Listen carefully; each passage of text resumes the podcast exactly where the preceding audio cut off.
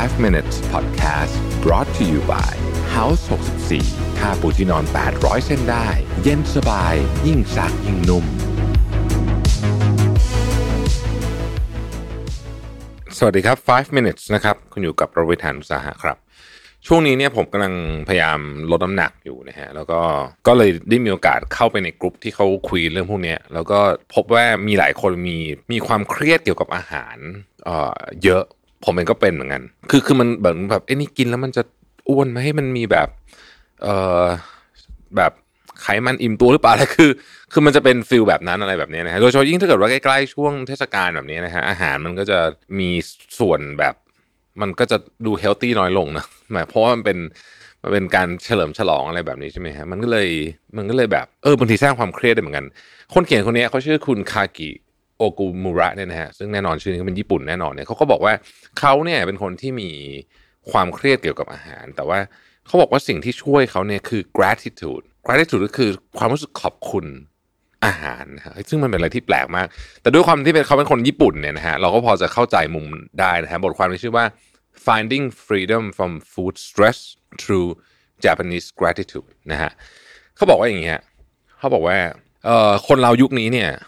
มีความเครียดเกี่ยวกับเรื่องอาหารเนี่ยเยอะ เพราะว่ากลัวว่ามันจะไม่กินแล้วกินแล้วก็อาหารไม่ดีนะแต่ว่าเออก็อยากกิน เพราะมันเครียดอะไรเงี้ยคือ คือเครียดก็อยากกินนะกินแล้วก็เครียดอะไรแบบนี้คือวนไปวนมานะฮะเขาบอกว่าสิ่งที่เขาอยากจะเล่าวันนี้เนี่ยอาจจะช่วยเรื่องนี้ได้นะฮะมันมีคล้ายๆกับสุภาษิตญี่ปุ่นอันหนึ่งนะครับ ที่ถ้าแปลเป็นภาษาภาษาภาษาไทยอะก็คือว่า ในเมล็ดข้าวเนี่ยมีเทพเจ้าอยู่เจ็ดองค์ด้วยกันนะครับ ซึ่งคุณคนนี้คุณคนคุณคากิเนี่ยเขาก็บอกว่าตอนสมัยเขาเด็กๆเนี่ยนะเขาก็ไม่เข้าใจเลย เพราะว่าคุณย่าเขาเนี่ยก็พยายามจะพูดเรื่องเนี้ยแล้วให้เขากินข้าวให้หมดนะฮะเขาไม่เข้าใจว่าเมล็ดข้าวเล็กนิดเดียวจะมี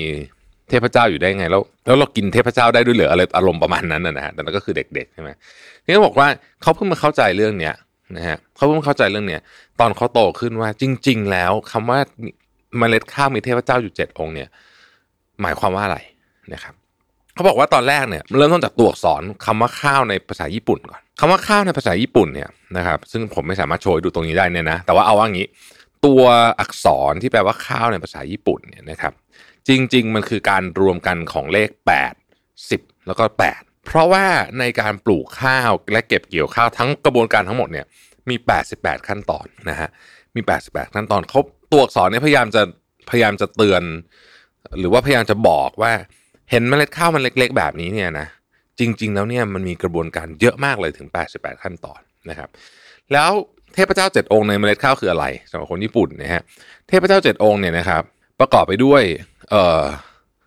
น้ำนะครับ น้ำดินนะครับ ลมนะครับมแมลงนะครับ เมฆพระอาทิตย์แล้วก็คนที่เกี่ยวข้องกับการปลูกนะครับ ซึ่ง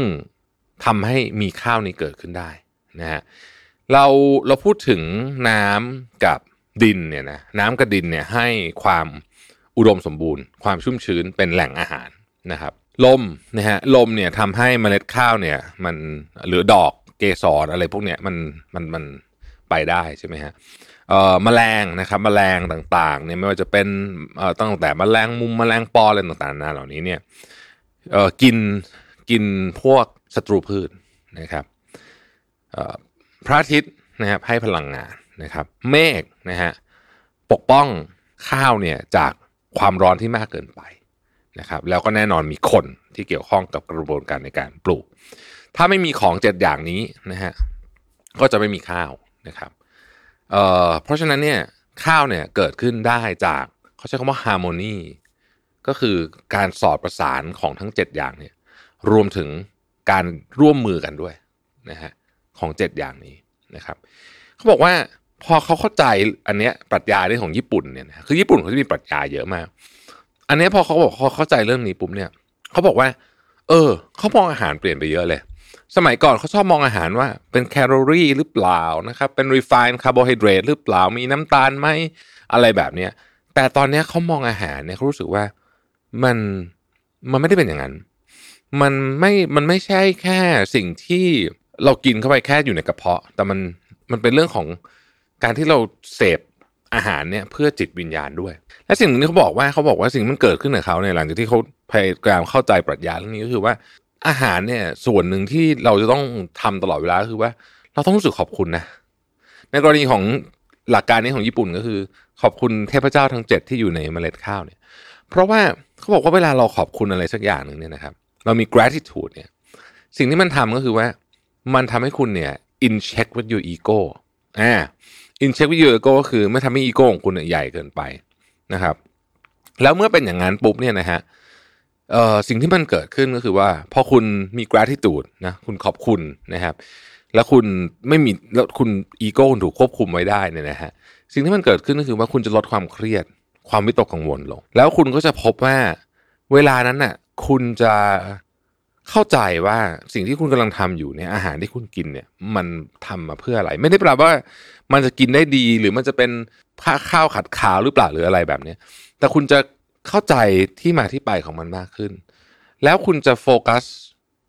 น้อยลงว่ามันมีน้ำตาลไหมหรือว่าฉันจะอะไรเยอะหรือเปล่าแต่ว่า เราจะเห็นคุณค่าของอาหารมื้อนั้นมากขึ้นนะครับ ซึ่ง เขาบอกว่าเรากินข้าวเนี่ยวันหนึ่งสองสามมื้อหมายถึงว่ากินอาหารวันละสองสามมื้อเนี่ยสิ่งที่เรารู้สึกกับอาหารเนี่ยเป็นเรื่องสำคัญมาก เพราะในที่สุดแล้วเนี่ยมันจะย้อนกลับมาเป็นตัวตนของเราเลย เพราะเราทำตลอดวันหนึ่งสองสาครั้งเนี่ยนะฮะดังนั้นเมื่อคุณเปลี่ยนเลนส์เกี่ยวเกี่ยวกับอาหารเนี่ยนะเกี่ยวกับอาหารเนี่ยนะครับ จากว่ามันเป็นอะไรหนึ่งสองสามสี่เนี่ย เป็นความรู้สึกขอบคุณที่มีอาหารให้เรากินเนี่ยนะในที่สุดแล้ว นะครับ คุณจะมีความสุขมากขึ้นจะไม่เครียด แล้วสุขภาพคุณจะดีขึ้นด้วย คือคุณก็จะไม่กินเยอะเกินไปด้วยนะฮะมันจะมีมุมนี้เกิดขึ้นนี่คือที่เขาเขียนทั้งหมดนะฮะเอาต้องบอกตรงว่าผมก็รู้สึกว่าเออมันก็มีความเข้าใจยากนิดนึงคือ คือปรัชญาของญี่ปุ่นเนี่ยมันลึกซึ้งมากจริง ๆ อันนี้อาจจะเป็นแบบผิวๆด้วยซ้ำเรื่องนี้ ถ้าไปอ่านศึกษาเพิ่มเติมเนี่ยก็น่าจะเจออะไรที่แบบลึกซึ้งกว่านี้นะฮะใครจริงๆใครอยากไปอ่านไปอ่านที่เว็บไซต์ของเขานะคากิคาตะ space นะฮะคากิคาตะ space นะครับเอาอย่างไรก็ดีเนี่ยการเปลี่ยนมุมมองของของพวกนี้เนี่ยนะฮะเดี๋ยวผมจะลองไปทำดูว่าเป็นยังไงบ้างเนี่ย ก็น่าสนใจดีเหมือนกันว่าเฮ้ยจริง ๆ เนี่ย เราไม่เคยมองอาหารในมุมแบบนี้เลยนะเราก็จะมองในมุมว่ามันเป็นแคลอรี่ดีหรือเปล่ามีไขมันอิ่มตัวหรือเปล่าอะไรแบบนี้นะฮะก็ฝากเป็นข้อคิดไว้สำหรับ 5 minutes วันนี้นะครับ ขอบคุณที่ติดตามนะฮะแล้วพบใหม่พรุ่งนี้ สวัสดีครับ 5 minutes podcast brought to you by House 64 นุ่มขึ้นทุกวันที่ใช้ สบายทุกครั้งที่หยิบ